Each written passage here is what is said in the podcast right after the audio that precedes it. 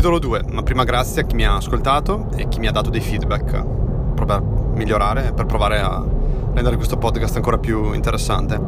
Prometto che ci proverò.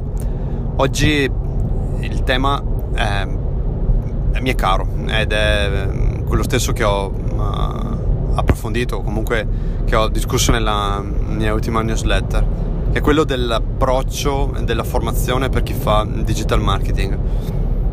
È, una, è molto più che un tema, è una scelta ed è un modus sia di eh, lavorare sia di eh, continuamente approcciare al, al mondo, all'ecosistema digitale. Vediamo un po' di andarci a fondo e a scavare. credo che un po' tutte le professioni abbiano una forte esigenza di restare uh, aggiornate o comunque di avere uno spazio in cui um, fermarsi, fermare di diciamo, essere solamente operativi, di andare a capire um, se ci sono novità, se ci sono cose nuove. Quindi mh, questa esigenza non nasce col mondo digitale. Chiaro che però dal mio punto di vista nella, nel settore, nella nostra professione, in tutte le professioni che riguardano internet e la digitale in generale, essere formati è una necessità, ma più che una necessità, che è un brutto termine, deve essere assolutamente una scelta.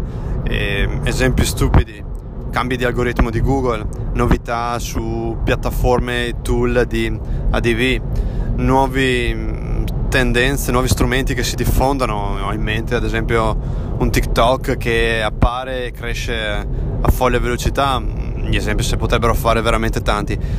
Il dato di fatto è che se eh, non rimani aggiornato, rimani aggiornato ovviamente, vale la, il rischio e vale anche la certezza che a un certo punto rischi di sentirti tagliato fuori o comunque di perderti dei pezzi per strada e perdersi questi pezzi significa anche non essere competitivi, non riuscire a raggiungere risultati o comunque a complicarsi in maniera dannatamente forte la vita. Bene, che si fa allora? Eh, posto che chi vuole fare questo lavoro o chi lo fa deve sposare questa mm, mentalità, pena essere veramente fuori mercato in tempi mm, abbastanza brevi, la, l'approccio o la soluzione se vogliamo è quella di eh, sviluppare un modo di restare aggiornato senza però impazzirci e senza andare neanche a perdere troppo tempo né eh, risorse economiche o comunque non operative.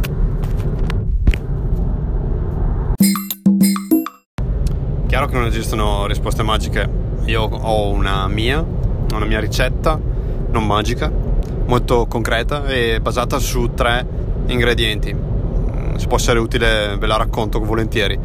E la prima, prima fase è quella di definirsi una serie di fonti che possano aiutare a, a filtrare le novità. Mi spiego, io odio perché lo trovo tempo perso dover correre dietro a tutto quello che succede di nuovo. Io preferisco avere un livello di eh, ragionamento, di analisi e anche di selezione di tutto quello che succede parlo al lato digital ma potete applicare a tutto quello che volete perché non mi interessa la notizia nuda e cruda voglio avere anche un contorno di benchmark e di riferimento ecco per questo dobbiamo individuare delle fonti che facciano per noi un primo livello chiamiamola di, di gestione o di selezione per renderci quindi poi noi più, ehm, più semplice o comunque rendere più facile il nostro personale lavoro di analisi e di interpretazione come si assembla questa lista? È, una, è, un lavoro di sedimentazione ma è anche un lavoro di messa in discussione, ovvero è giusto andare a trovare sia gli autori, i blog, i portali, ma anche il modo per consultarli.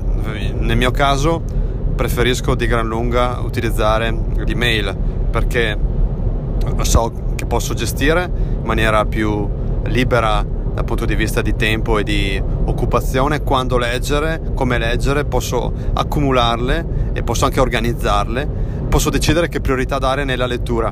Non trovo per me vantaggioso utilizzare per questa fase di aggiornamento i social, eh, mi esclusi pochi casi, perché non è nelle mie corde stare a swipare, a cercare e a consultare continuamente gli account.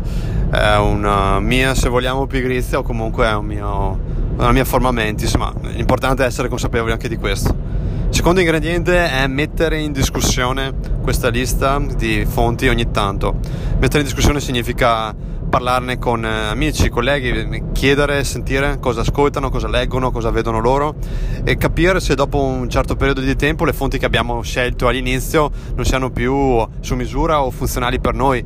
Eh, mi succede, ho questa piccola regola, se eh, sono iscritto a newsletter e dopo 3-4 numeri non trovo argomenti interessanti oppure non clicco su nessun link di approfondimento significa che probabilmente per me quella newsletter è un attimo uh, come dire andata oltre è andata fuori dal mio focus e pazienza insomma non è quello il problema.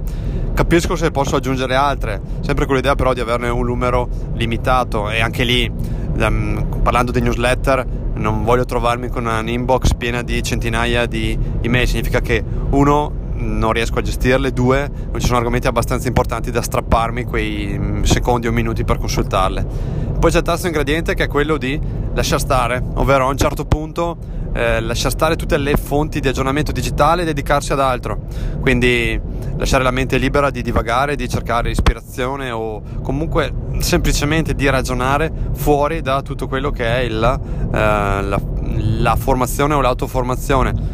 Mm, sempre parlando del mio esempio, a un certo punto spengo tutti i device digitali e leggo, mm, della, leggo carta stampata, leggo magazine, leggo giornali che mi parlano di altro o, o, faccio attività che non riguardano nulla la parte digitale. Sembra un'assurdità, vi assicuro di no.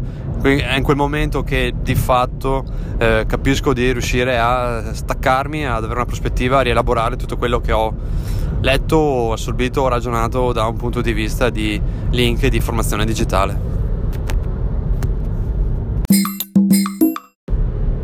Chiudo con il pensiero che poi ho che riportato in newsletter. Ehm, un pensiero nato da un'esigenza.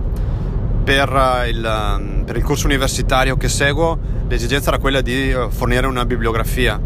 E eh, parlando di pubblicità digitale, mm, trovare una bibliografia mi ha fatto quasi uh, sorridere e quasi pensare cosa fornire in grado di sopportare i sicuri, anzi gli ineluttabili aggiornamenti, i cambi di prospettiva di tool che arriveranno. Ho pensato a dei testi che fornissero un approccio, un mindset se preferite il termine che va più di moda, una, o comunque una forma appunto mentale che permetta di uh, adattarsi, ma soprattutto di capire gli strumenti nel momento in cui cambiano, evolvono e di collocarli al posto giusto. I due testi che ho scelto li, li ho inseriti poi in newsletter, quindi non serve ripeterli. Il messaggio importante però per me è capire effettivamente che da un lato l'importante è stendere una base, una, una base critica e una base di interpretazione. Poi tutto il resto lo si aggiusta, lo si gioca, si prendono i pezzi L'altra volta nel podcast parlavo del scatolone pieno di giocattoli, è la stessa cosa. Lo scatolone dei tool e delle novità digitali è continuamente pieno e anche troppo e continuamente in aggiornamento, quindi l'importante è non perderci dentro. That's all per oggi e mm, che altro? Ci risentiamo spero presto. Feedback eh, sempre graditissimi e alla prossima.